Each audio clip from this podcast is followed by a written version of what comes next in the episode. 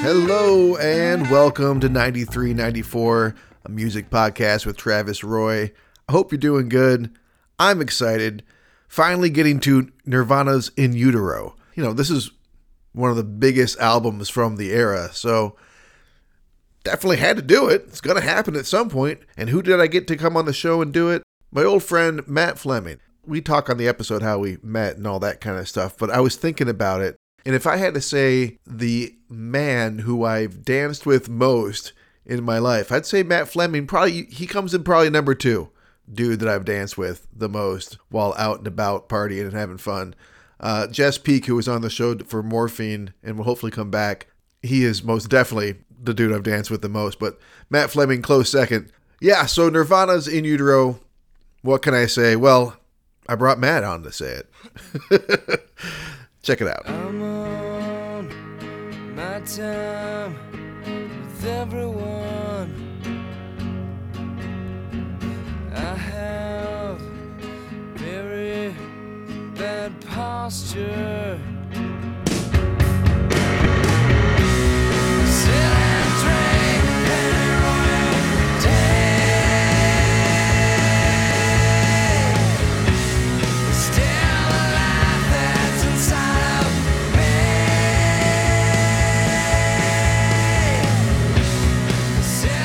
Hey, there you are.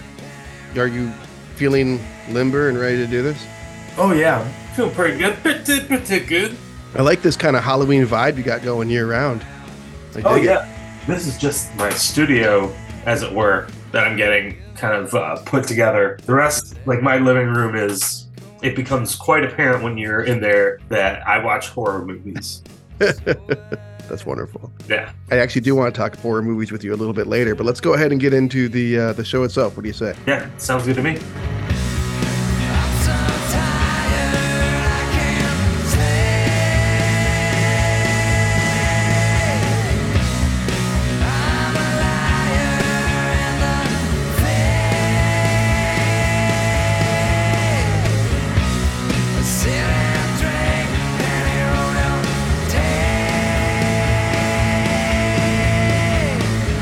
So I always start the show the same way. I ask my guests to tell the people, how do you and I know one another? Got it. So that's your job. Tell the people how you and I know one another. Now? Right this moment? Yeah, please. Well, Travis and I met most likely in about 2003, 2004. And I kind of ingratiated myself into your vast network of Heartland, Michigan friends. And then I weaseled my way into the band Skyline Obscura and had the pleasure of playing with Kill Drama, had the pleasure of playing with Rain Is Wet as well. Bands I was in, yep. Two of my favorite bands to play with, and I've always just admired you as both a vocalist specifically and as a lyricist. So, oh, thank you. Yeah, absolutely. One of the things that I definitely miss the most about my 20s is the enjoyment of playing shows with other people that you really just enjoy the company of, and being able to share that kind of like, hey, this is our mid-20s music. This is us at our peak, you know? Yeah, it was a small like Ypsilanti scene, more or less, that we were living in and playing in, but it was tight-knit and we had a lot of fun. Maybe too much fun sometimes. Absolutely. As I was saying to you when I saw you recently, my main memories of you include a lot of dancing, a whole bunch of fucking dancing, like till stupid hours of the morning, just like a bunch of dudes dancing in a fucking living room together to the, like, absolutely, I don't know, the stupidest music we could come up with, and a lot of Steely Dan, which is great. Hammered as a nail. I'm focusing a lot on creating my own music, writing poetry, trying to get into some new media of creativity, trying to expand some of my mental and spiritual horizons via meditation, Zen, and creativity. Very healthy. It's awesome. About the healthiest thing I do. Yeah, you've been on a path, and it's been cool to watch, even if it's like been from afar, because we don't live in the same town anymore. You are a Chicagoan now, like officially, I would say. It's been over a decade.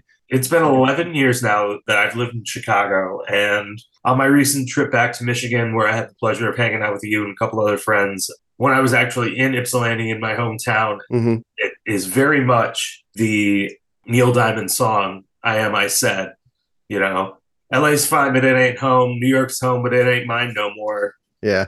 That's the problem with loving where you come from and then going to a new place. Cause that's what I experienced in Philly. Like I loved living in Philly, but it never felt quite like home. And I came back and, you know, it's not what it used. I mean, it's still great. It's great to be back. But a lot of the people that I connect with now are people that I was friends with like much, much younger, as opposed to like a lot of the people I thought I'd be spending a lot of time with when I came back, you know, but it's a beautiful journey all the same. I'll take it.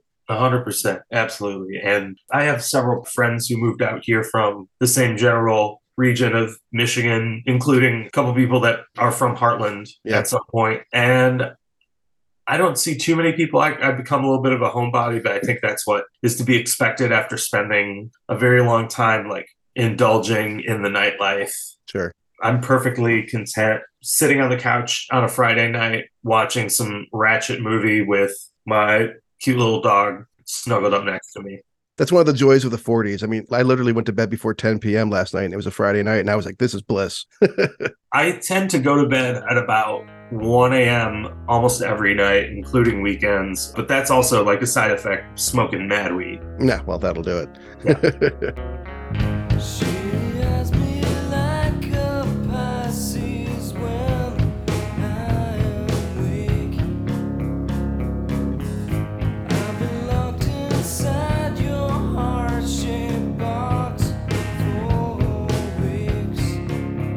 So we're here to talk about the 1993 album In Utero from Nirvana. Now, when I started this podcast, I thought this would be one of the first albums that I talked about. And you were like the 10th person, maybe even more, to express interest in it. But everybody that kind of wanted to do it, they're like, yeah, I want to do it, but I want to do this other thing first. So I was like, okay, we'll just keep on bumping it. And I was waiting for someone to be enthusiastically about it because it's such a great and important album. So I'm really glad that you agreed to talk about it with me. Do you remember how you first got into it? Oh my God, this is truly a transformative album in my life, both as like a growing adolescent coping with my feelings of preteen angst, and then also as a very young musician trying to discover the sonic language that fit me very well as an individual. In Utero itself was just something that I had been just eagerly anticipating. I was probably in about 7th grade or so. I was in middle school and my parents and I went to almost like kind of a giant flea market type situation at the Michigan State Fairgrounds. Nice. And my parents bought themselves their first like CD player, new stereo, that whole setup for the living room. And while we were there, there were a lot of vendors, including some selling CDs. And I wanted one thing and one thing only. I wanted Nirvana In Utero.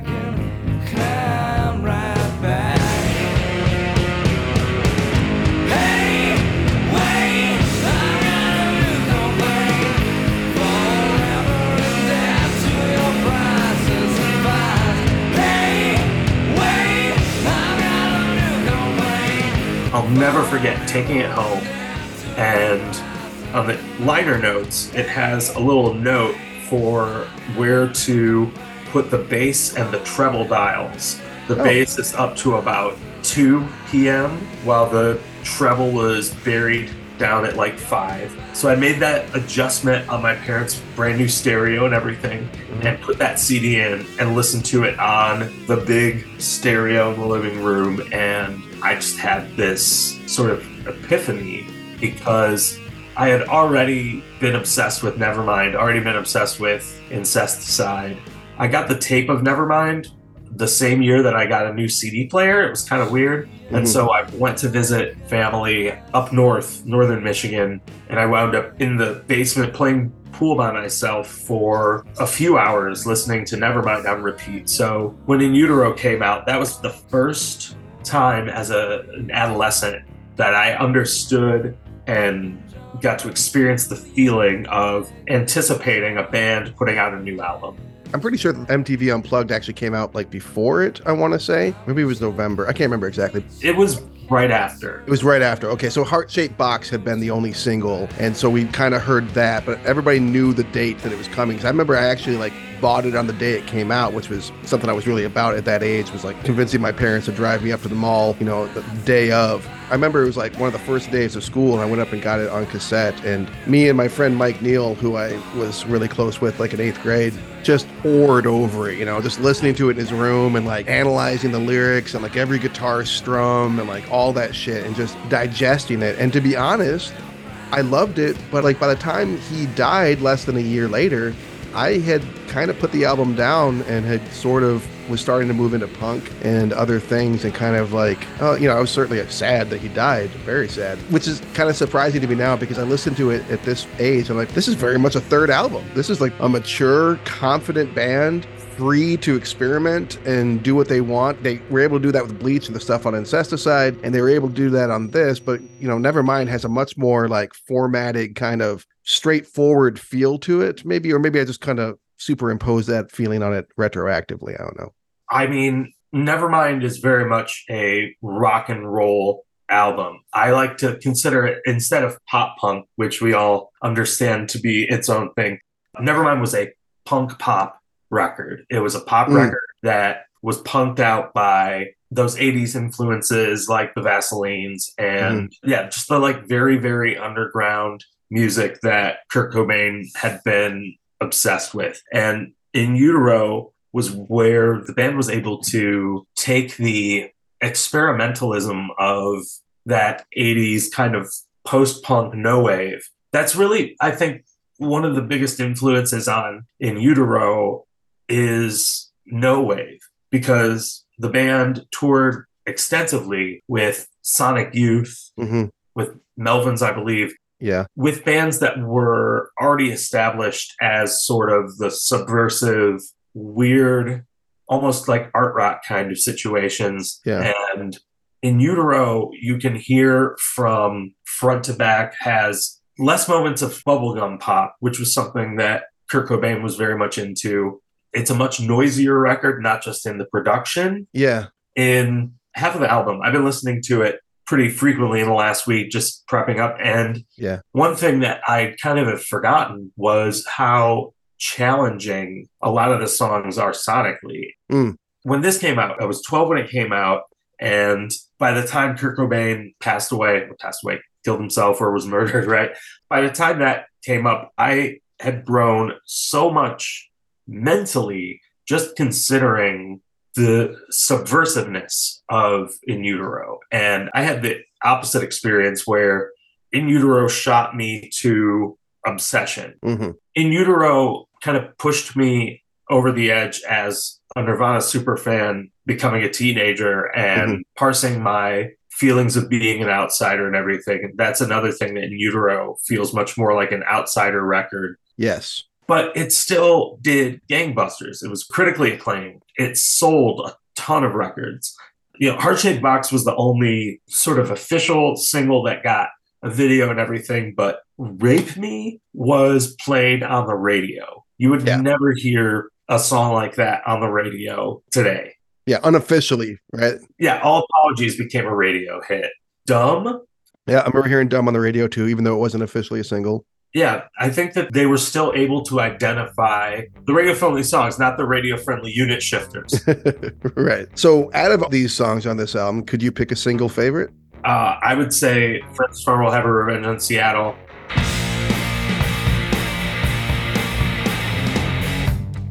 Yes, I'm relieving, now that you're leaving, soon as you get paid. It's so relaxing to hear that you're resting whenever you get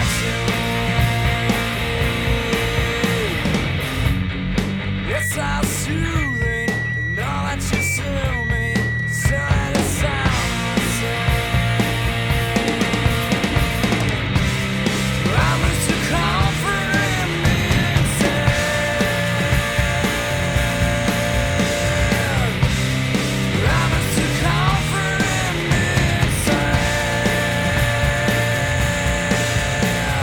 As a writer, when I go into writing songs, a lot of the stuff that I do is on a day-to-day basis, I've got 50 notes in my phone where I just write single lines that pop into my head. Yeah. And I have been trying since then to come up with a line as good as, I miss the comfort in being sad. Mm. Especially as a kid who dealt a lot with bullying, with being unpopular, being kind of a young outsider. There is that comfort in melancholy, in angst, and it's so encapsulated, not just in that song, but in the whole record. And it's also, sonically speaking, it is the epitome of their general formula of quiet, loud, yeah. louder, louder. Yeah. When you don't know who Francis Farmer is as a fucking 12-year-old, this makes you kind of look out and try and figure out who this person is without the internet, without Wikipedia. Yeah, I remember doing that. And discovering that this is like a superstar mm-hmm. who was institutionalized. And I think that it represented the idea of taking people that you don't understand, people that don't conform, and trying to put them as far away as you can. Mm-hmm. And I think that feeling of alienation, and when you break out of that alienation and suddenly you're a popular person, yeah. you know, you have all these millions of people buying your records, in the case of Kurt Cobain. Mm-hmm. When you have all this money and you're doing what you want to do, playing music for a living, the stress is a lot heavier than being in your bedroom, playing your guitar. Yeah, it's comfortable. Being sad about stuff, yeah. Right. You know, I think he did have strokes of pure genius, and I'm not alone in that one, when it came to his lyric writing. And I think you gave a really good example there. But for me, the best song on the album, and I didn't feel this way growing up necessarily, but coming back to it now, I think Scentless Apprentice is the song that grabs me the most.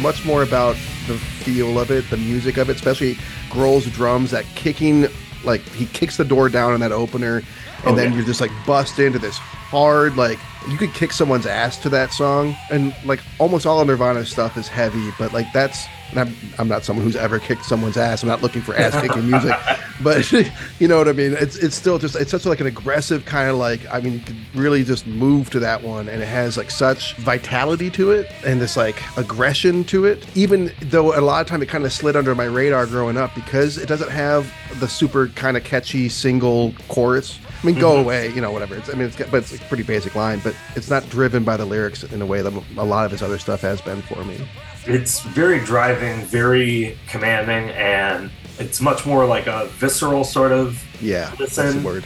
The thing about Kurt Cobain as a lyricist is he had his strokes of genius. He had the stuff that was very relatable, but he could be kind of lazy about writing lyrics at times too. A lot of songs with the more sort of abstract themes and everything were riffs. He would kind of come up with the sound and the rhythm of what he wanted to say, but like you could see even now, like listening to old live sets where he kind of forgets some of the actual words and it's just him kind of howling in rhythm and stream of consciousness, lots and lots of stream of consciousness. That's how he wrote, right? He had like a notebook. He just kind of like, with just whatever came to his head, he just stream it out. Yep. That's 100% the methodology that I adopted as a kid. Yeah. Writing songs and everything. I just had, and I wish I still had all these notebooks, but I had a Trapper Keeper with like a actual active notebook, and then the two sides were just filled with loose papers of stuff that I'm writing at the margins. I drew like a little triangle in the top left corner of every piece of paper, and You know, I wasn't trying to like emulate him stylistically, except I was, of course, a little bit as a young kid, but very much like stream of consciousness and trying to come up with some lines that resonate, or just to use the parlance of our times, trying to find the right vibe. Yeah. And the vibe of Scentless Apprentice is very much like almost a slow hardcore song. Yeah. In a lot of ways. Yeah, you could throw windmills to that one. Absolutely. Slow ones, but still. And one of my sort of constant themes as a music enjoyer is that I firmly believe that a great drummer can make a pretty good band into an amazing band. And that's why when you move from Bleach to Nevermind, you move from Chad Channing, who was just kind of a sloppy drummer, average drummer, to Dave Grohl, who... Legendary. Everybody sucks his titties about how good he is, but it's because he had that like hardcore background playing like heavy music and knowing how to just really like pound rhythms forward. And he tightened the band up while the band was still very loose. And Scentless Apprentice is one of those. Milk It. It has that sort of syncopated beat where throughout the verses, it's hard to sort of catch the beat, you know, until you get to the chorus where it's a little more comprehensible. Yeah. Sonically, not lyrically. Dull state, test meat. These are not genius lyrics in my estimation, but it is memorable other than that. Yeah. And that's the other thing. It's like the abstractions are, you know, a lot of people want to read deeply into Kurt Cobain's lyrics. And I think it's a, you know, very much a reflexive, critical lens. And people trying to take Kurt Cobain's lyrics and read them very deeply to extrapolate, like, whoa, were there signs that he was so depressed and so in so much suffering that he had to kill himself? And it's like, well, yeah, there are definitely some lyrics where you feel that emotional listlessness and that deep, deep sadness. But at the same time, a lot of that shit was just like, what are some words that sound really weird and fucked up and cool together? And that all steak test meat. What the fuck does that mean?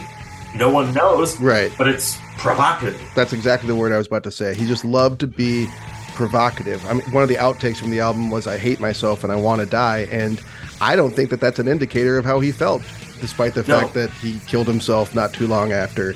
I think that literally he just knew it was a shocking thing to say. It was supposedly a joke he would make when people asked how he was doing. And maybe, you know, maybe I'm no psychologist. Maybe it was a cry for help and not a subtle one. But but I think that he was, you know, just had a really dark sense of humor. When it comes to underrated songs for this album, is there one you could choose?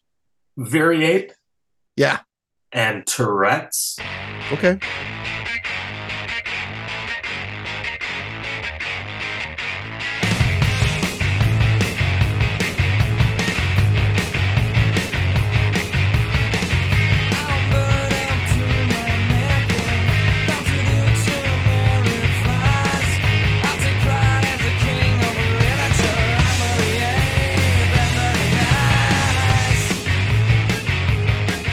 So when I was listening to the record yesterday, what I was really trying to get a feel for was the track-to-track flow and, you know, sort of the journey, the emotional journey of listening to it. And there would be moments where I was like, a song would kick in and I was like, oh, holy shit, I forgot that this is where this song is. And I haven't listened to this song in so long. And the best example of that was when Tourette's comes in.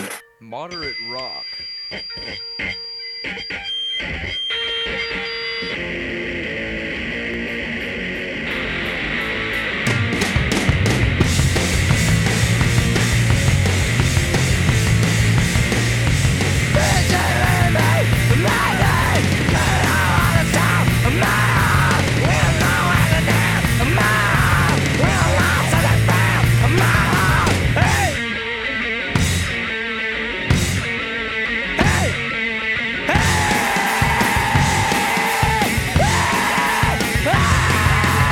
It's got a lot of the same sort of like the vibe of a stay away, if you will, from Nevermind, where it's a lot faster, it's a lot more punk, And at the same time, it's got that sonic dissonance that Nirvana was really wrapped up in with In Utero, for it to just be very loud, driving, very fast. Mm-hmm. And then as soon as it drops out, you get that just like smooth little riff of All Apologies. And there you go. All of a sudden, your journey is wrapping up. Yeah. You know, and Very Ape is a great rock song with a very compelling chorus. Out of the sky into the ground, out of the ground into the sky. Yeah, you know, great line. Very much like makes me feel what dying really is going into the dirt and who knows, maybe going into the sky. Hmm. Yeah, I didn't even like make that connection. I guess I took it more literally, but now that you mention it, that's probably what he's going for. I've been thinking about this record for 30 years. Right on. Clearly, that's why I wanted you on. I appreciate it. That's why I'm glad you chose this. I think for me, coming back to this album, because I did not listen to it for 30 years. You know, I mean, when I put down Nirvana, and I mentioned this on my 8th episode, I would pretty much just pick up the Unplugged album when I wanted to listen to them. If I felt like listening to Nirvana for decades, that would just pretty much be what I would put on. Since I started doing this podcast, I've been listening to their stuff more regularly and voluntarily, like Incesticide and that kind of stuff, and having a lot more appreciation for them. I was glad to return to this album, but the song that stuck out to me that I just kind of blurred past when I was a kid was Radio Friendly Unit Shifter.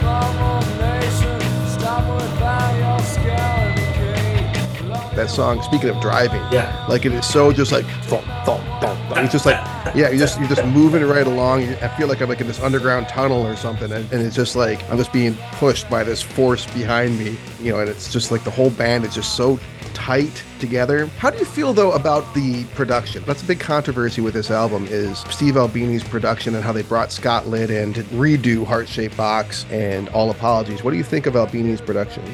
I'm a huge Steve Albini fan. Me too. I don't think I'll ever have myself the personal capability of doing everything analog.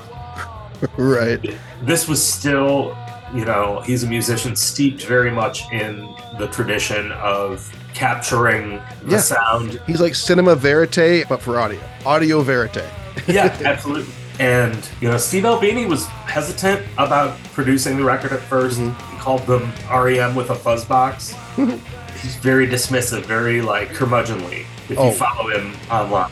I mean, his whole life. Yeah, I do follow him online. He's fun now, but like there was a long stretch where he was just a fucking dick. Big time asshole. I mean, speaking of being provocative, the dude just went out of his way to be a hardcore dick and just to get a response out of people. He was like an edgelord before there were edgelords. But totally. As far as his style goes here, I love the way that he approached producing this. It's so murky, mm-hmm. and like you feel like you're in the studio in a lot of ways. I do agree with Chris Novoselich's point that the bass is a little buried. I wish that had been more up front. When you got a three-piece like this, I mean, fatten that shit up and make sure I can hear it. That's the only real complaint. Other than that, I think that he did a great job. I agree with you about the bass. That's something that I've kind of come to appreciate more as an adult. By appreciate, I mean, like, I wish that the bass was a little more prominent because it's very much lost. A little bit. It needs to be there in a lot of time when Kurt Cobain is literally just hitting strings and everything.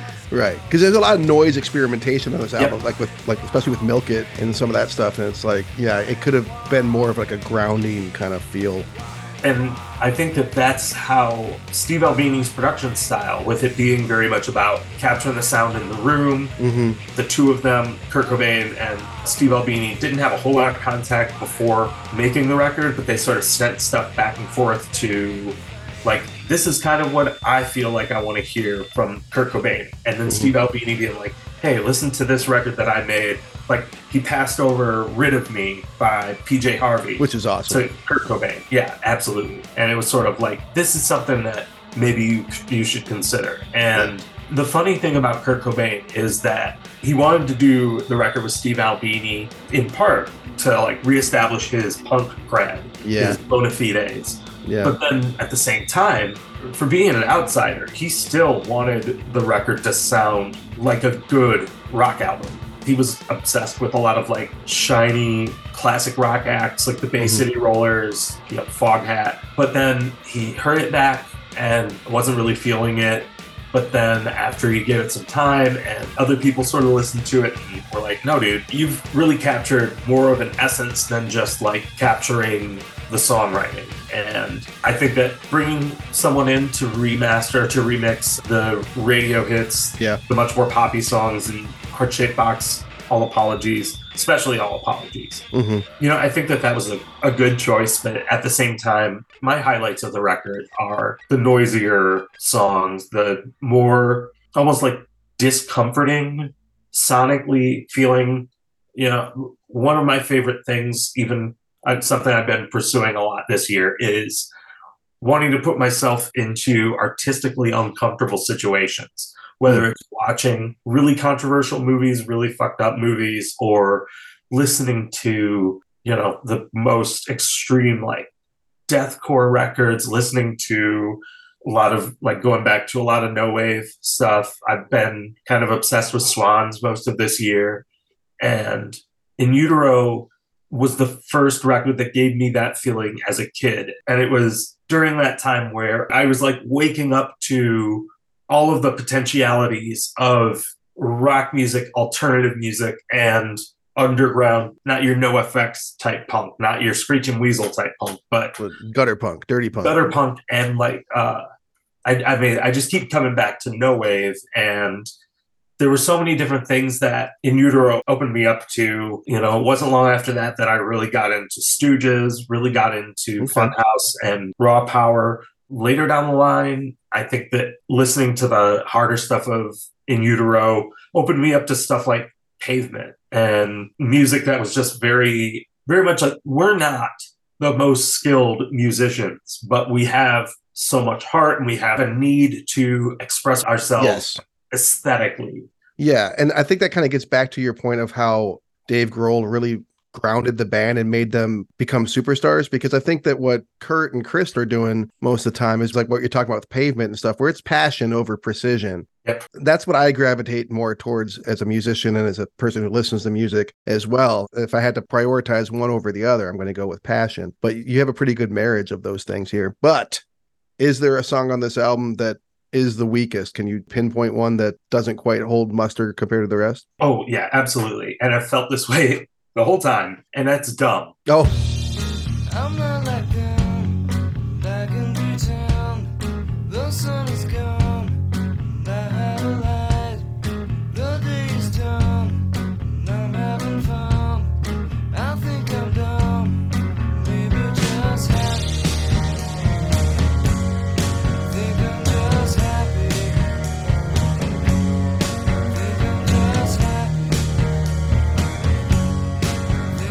I don't vibe with Dumb. No? Is it the cello? It's not even the cello. And, I want to come back to the Unplugged in New York record, but I think that even being a bit of a sad, angsty preteen and young teenager when the record came out, I could appreciate it for what it was and for what it is, but considering everything that surrounds it, and it drops right in the middle of the record, everything that surrounds it is so much more abrasive and so much more sonically challenging, that to have this melancholy ballad right in the middle, I understood, because Kurt Cobain was also a big fan of these sad ballads and everything, give me a Leonard Cohen Afterworld so I can sigh eternally, line from Penny Royal Tea. I think that even that Penny Royal Tea is a great example of being able to express the same sort of melancholy, but in a way that's not as, I don't know, just very basically emotional, slow, quiet, sad song. Yeah. On Nevermind, you had Lithium, you had Polly as sort of these quieter songs that also had big, loud bursts within them. I think that I just always thought Dumb was kind of a conservative track. Yeah, I could see that. It's much more staid than a lot of the stuff that they did anywhere, including this album. I guess to me, I've always felt like it felt like experimentation as well, just in a very different way. And towards a way that works for me. Like I said, a lot of the stuff that I listened to was MTV Unplugged for a long time. So that side of them, that kind of more yacht rocky, like sensitive side is the stuff that stuck with me longer as I matured. But going back lately, I have been having a lot more appreciation for the rougher, screamier, heavier stuff. But for me, the weakest song of this album, I'm kind of sad to say, it's not a bad song. I mean, like I said, it's the weakest on the album. There's not a bad song on this album, but Rape Me for me doesn't really work because it smells like Teen Spirit over again. And he would acknowledge that. I mean, he would probably joke about that, but it is literally the same fucking chord progression as far as I can tell. Rape me. Rape me, my friend. Rape me. Rape me again. I'm not the only one.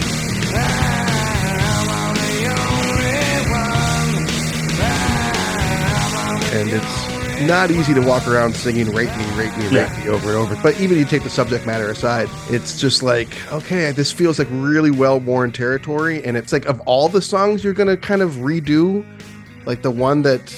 You know what I mean? Like this. Yeah, their least favorite. But I mean, now that you bring that up, I'm kind of on that same wavelength. It's absolutely the same, if not the same exact chord progression. It's the same rhythm. It's the same, again, sonic vibe. But because of how much he hated Smells Like Teen Spirit being their huge hit, that's my least favorite song on Nevermind, Smells Like Teen Spirit. Understandably. It's almost like a parody from him at that point. They'd be intentional. And again, wanting to be provocative. Yeah, I'm going to take this thing that you like and I'm going to twist it and put like the ugliest thing on top of it. Absolutely. And now you're going to rock it out. Yeah, that's probably very intentional. I definitely, I was real quick to buy the box set of all of their singles and B-sides. Because the B-sides from In Utero were... just so good, so choice. And when you mentioned I Hate Myself and I Want to Die, which I believe was released on the Beavis and Butthead soundtrack. That's, another provocative song that has a little bit more of a unique chord progression. And I think that, like, putting that into the record over Rape Me might have been something I would have done as a producer. But, you know, there's a reason I don't get paid the big bucks to do that stuff. Did you ever get a chance to see Nirvana live? No. We were too young, right? I was too young, but I voraciously sought out bootlegs and B-sides, and I wanted to be like a young insider. I read the book, Come As You Are. Come As You Are, yep. Their biography. Yep, I read that. I wouldn't be surprised if I still have it in a bin somewhere, completely falling apart from how many times I read it and could never part ways with it. Yeah. It's in my bedroom. It's right now. Oh, that's amazing. If I can, I want to touch back onto MTV Unplugged Live in New York, because that felt like me seeing Nirvana live. Yeah. But in that, like, completely singular situation, that's where Dumb made sense to me. That's where you could see them outside of their comfort zone completely. And they bring in the brothers from Meat Puppets to play Meat Puppet songs. Right. They play Leadbelly songs. They just kind of went out there and did whatever they wanted to do. And it was so much different than all the other Unpluggeds around the same time, because you listen to like Pearl Jam Unplugged and it's like, yep, this is an acoustic grunge set. Whereas the Nirvana Unplugged really exposed the pop sensibilities and the craft that was really present in Kurt Cobain's songwriting. Yeah. You can't have In Utero without also having that Unplugged, the show itself before they released the album. I taped that from MTV. The day it dropped, I had the tape in there and I still had that tape. Nice. When you said that it's kind of like how you saw them live, it makes me think of the documentary Woodstock and how an entire generation grew up kind of feeling like they were at Woodstock, only when they weren't, but so many people felt connected to it anyways. I think in a lot of ways that performance is, to maybe not overreach, but sort of our Woodstock in a way, in terms of it being a live performance that an entire generation practically consumed and internalized. So yeah, I agree. It's really important. it's a cultural touchstone of alternative rock. For sure.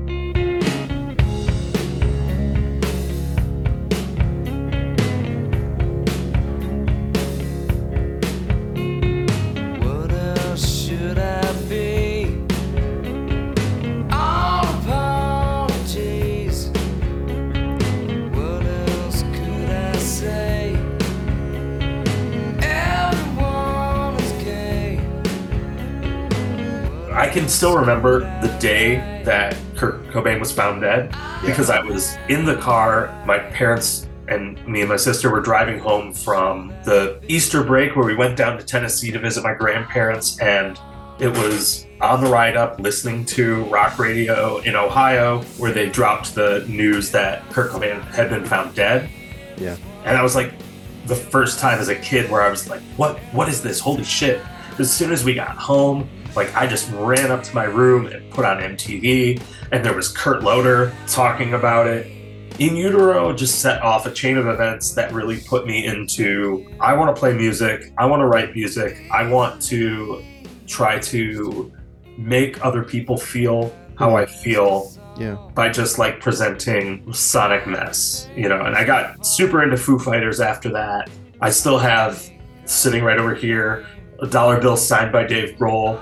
That's cool. In a frame with a page that I tore out of Circus magazine. I started reading Cream magazine at that point. Mm-hmm. I became obsessed with every band that was playing Lollapalooza for like the next 5 years, you know. In Utero, definitely to this day, I hadn't listened to it in such a long time. And coming back to it this week, it was very much like, felt like a homecoming. It put me into that place of comfort.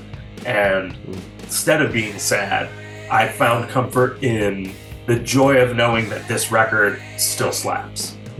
Yeah. And it sounds like it really sent you on a trajectory, too. That's awesome.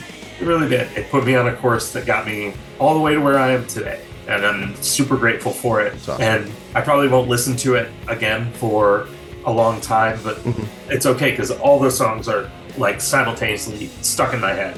Locked in. Yeah. So when I saw you recently, you and I connected some over the love of horror movies. I was wearing a Prince of Darkness t-shirt and you were excited about that. And then we started talking about horror movies more as the night went on and we were hanging out. And I was like, God damn, I don't remember really talking about horror movies with you very much back in the day. I mean, I'm sure we probably did some, but I feel like it was a topic we should have exhausted further. So I want to talk horror movies with you some more today. Because I always end my show with like a different kind of question about the 90s. It's usually I give like a list of stuff and like, what's your preference? Sounds good to me. But first, I'm going to start by asking you a question. Before I give you the list of movies, I want you to give me a quick list of when you think of the 1990s, who are the horror masters of that time? Who are the directors that come to mind for you? Wes Craven is the first one that comes to mind. Mm-hmm. For me, it's a two-movie punch of Wes Craven's New Nightmare. Mm-hmm. Which breaks down the whole, every movie trope. Meta as fuck. It's meta as fuck, and without it, you wouldn't have had Scream. Right. Which Scream reinvigorated, reinvented horror in that same way. So Wes Craven, who else? I mean, John Carpenter. John Carpenter is probably my favorite horror filmmaker, one of my favorite filmmakers of all time. Same. Prince of Darkness, that is one of my quintessential horror movies. Yes, me too. Anyone else come to mind? I'm trying to think of the 90s right now. All right, well, I put you on the spot. I had time to think about it. I'm going to name some people who I think were the horror masters of the era, and then Charlton Heston's son, who I'm going to throw in there.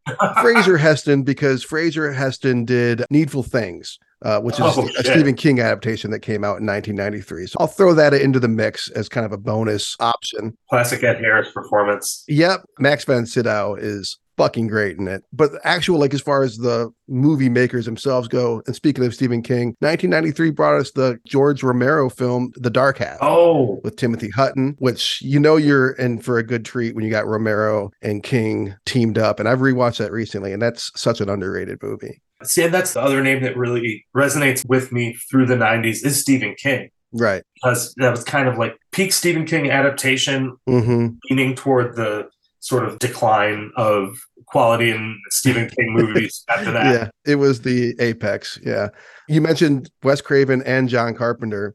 Well, Wes Craven, John Carpenter, they both appear in, and John Carpenter and Tobe Hooper direct segments in the anthology horror film Body Bags. Body Bags. Yep, which came out in 1993. You get a lot of John Carpenter in that one because he plays that, I don't know, he's not the crypt keeper. He's like, he's the mortician guy, whatever the fuck. I don't know. If you look at John Carpenter today, he looks like the crypt keeper after chain smoking cigarettes for 50 years. Yeah, and refusing to get a haircut. Oh, 100%. No matter how far the hair recedes. Yeah. I'm going to throw another one in the mix, and I've actually never seen this movie, but I do think that Joe Dante is a horror master from the 1990s, and I've never seen Matinee, but I'm going to throw that in the mix as an option for you. Now, Sam Raimi, obviously a big horror guy. Army of Darkness technically came out in 1992, but it wasn't released in the U.S. It wasn't really available to people until 1993, which has got to be perhaps the most quotable horror movie of all time, or it's certainly in the top 5 most quotable horror films, I would say. The most memorable screening of that, because that's, yeah, absolutely one of my all-time favorite movies, any genre. Okay, then that might be the one you go with. The Evil Dead series in general is one of my life obsessions. I've got an Evil Dead poster just right behind me. Nice. But the most memorable screening, I went and saw Army of Darkness at the State Theater in Ann Arbor. Love it. By myself. And there was a modest crowd there. It wasn't as packed as I thought it would be. It was well after it came out, I'm guessing. Yeah, I would say this is probably like 2003 or 4. And yeah, it was a room full of people who loved the movie, who were just shouting all the lines back and forth. That would have been fun. A bar that I used to work at here in Chicago used to host a monthly event called Movioki, and it's exactly what it sounds like. Yeah, a ton of different movie scenes that you pick from. They show the scene on the screen behind you. You go up and you recite the scene. And the one that I always did was the boomstick speech. Of course. Another underrated 90s horror film, bringing up Romero, is the Tom Savini directed colorized Night of the Living Dead. Of Night of the Living Dead. Fucking great. Yeah, it's awesome. I think that was 91, I want to say, or 90. That's really, it's about good. 91 or 92, I think. Okay. It had a solid like 15 years of separation, or more like 20 years of separation between the two. Yeah. But that's great. Tom Savini even himself is sort of like, yeah, I went back to this and I'm like, I don't know why people didn't, like this so much, but I think it's definitely retroactively found its place in the canon. It's awesome. To go back to Evil Dead real quick, I saw Evil Dead the musical. That was wonderful. Sick. They threw blood on us. It was great. The last movie I'm going to throw at you as an option comes from one more master of horror from the era, who's still a master of horror today. Guillermo del Toro released Chronos in 1993. So out of these films, Needful Things, Chronos, Matinee, Army of Darkness, Body Bags, or The Dark Half, which one are you going to sit down and watch in this scenario, in this rhetorical horror movie watching scenario? Army of Darkness would be my sort of static choice as far as maybe a default, but much like In Utero, it's something that I've consumed so much. Right. I kind of want to fuck with Body Bags again. It's so fun. I'm a huge fan of the Creepshow series, both the two Creepshow films and the Shudder series that came out a few years ago. I need to go back and rewatch The Dark Half, but yeah, Body Bags. There's just something about anthology horror films that always gets my blood pumping. Especially something like this where you got so many cameo appearances. It's just so fun to just there's so many cameos in Body Bags. Yeah, it's ridiculous. Yeah, to this day, I think that as much as I love and appreciate whole horror movies with 3 acts, give me some quick bites, give me ABCs of Death, give me some of the VHS stuff. Anthology horror, it just is a fun way for, especially for directors, to be tongue-in-cheek, to have these little Easter eggs and callbacks in them. Yeah. What about you? What do you want to sit down with? If I was going to pick one of these to sit down and watch, I'd watch Matinee because it's the only one I've never seen before. Shit, yeah. I got to put that on the list, too. My favorite out of the others, I don't know about if it's my favorite out of the others. I know Chronos is probably the best movie out of all these, probably, but I'd probably sit down and watch The Dark Half. After I sit down and watch The Dark Half, even though it hasn't been that long since I watched it, Timothy Hutton is, I think, an underrated actor, and he's underrated in this movie. He gets to be so villainous and creepy. It's fun. I think it's a pretty fun movie. Yeah, I would agree. I also, I just was so obsessed with Bruce Campbell. Yeah. After I discovered all of that, I actually got to another person. I got to get a scribble from when I bought his autobiography of Chinston Hill. Yeah, I had the thing signed in Ann Arbor at the old Borders. Nice. Michigan's own Bruce Campbell. Absolutely. Yeah. Hometown heroes. Awesome, man. Well, thank you so much for coming on. Speaking of hometown heroes, you're my hometown hero, Matt Fleming. Thank you for doing this. I'm just so humbled and thankful to have been able to reconnect and to, especially to share something that is, so close to my heart. When I found out nobody had done In Utero before, I was just like, finally, the simulation pops in and throws me a bone. So, awesome, man. It's been a blast. I could talk to you for hours and hours about all this good stuff. Thank you, man. Well, I hope you come back on and do it again. I love you. Thank you for doing it. Anytime. Absolutely, brother.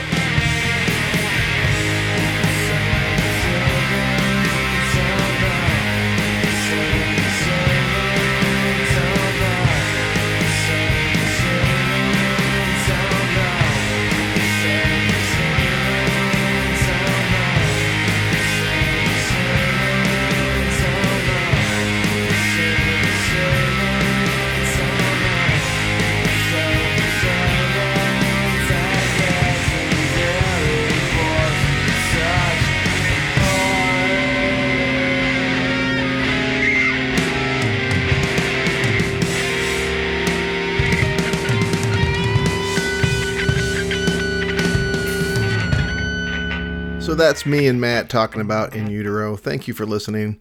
Always appreciated. Being a podcaster is kind of funny sometimes because it's kind of like a distasteful business a little bit. I saw an article recently where Taylor Swift is dating this Travis Kelce. I don't know who he is. I'm sure he's very famous. At any rate, like the article was like, podcasting bros are invading everywhere. And I'm like, yeah, I guess we do kind of suck a little bit. So I do appreciate my friends being cajoled into and like reined into doing this with me, for me.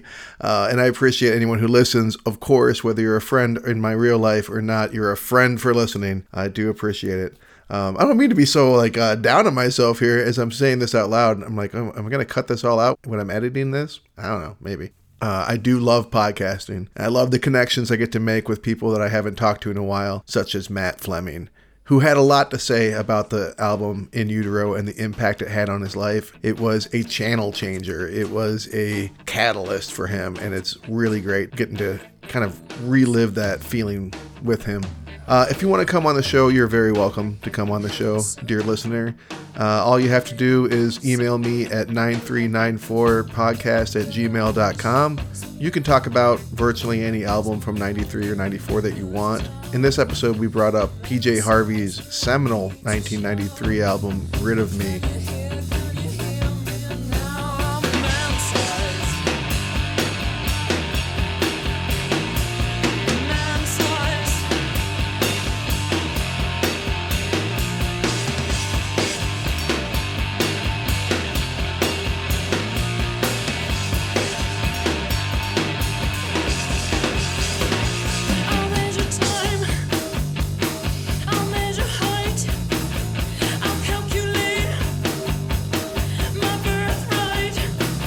That would be a great album to talk about on this show. I need someone to come on and talk PJ Harvey with me.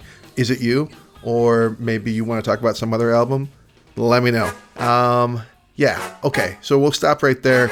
You have yourself a good one.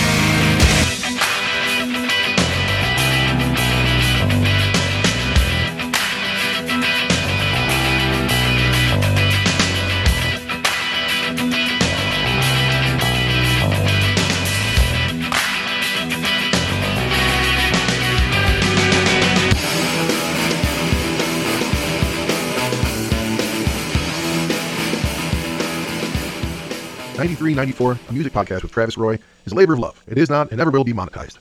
Please don't sue.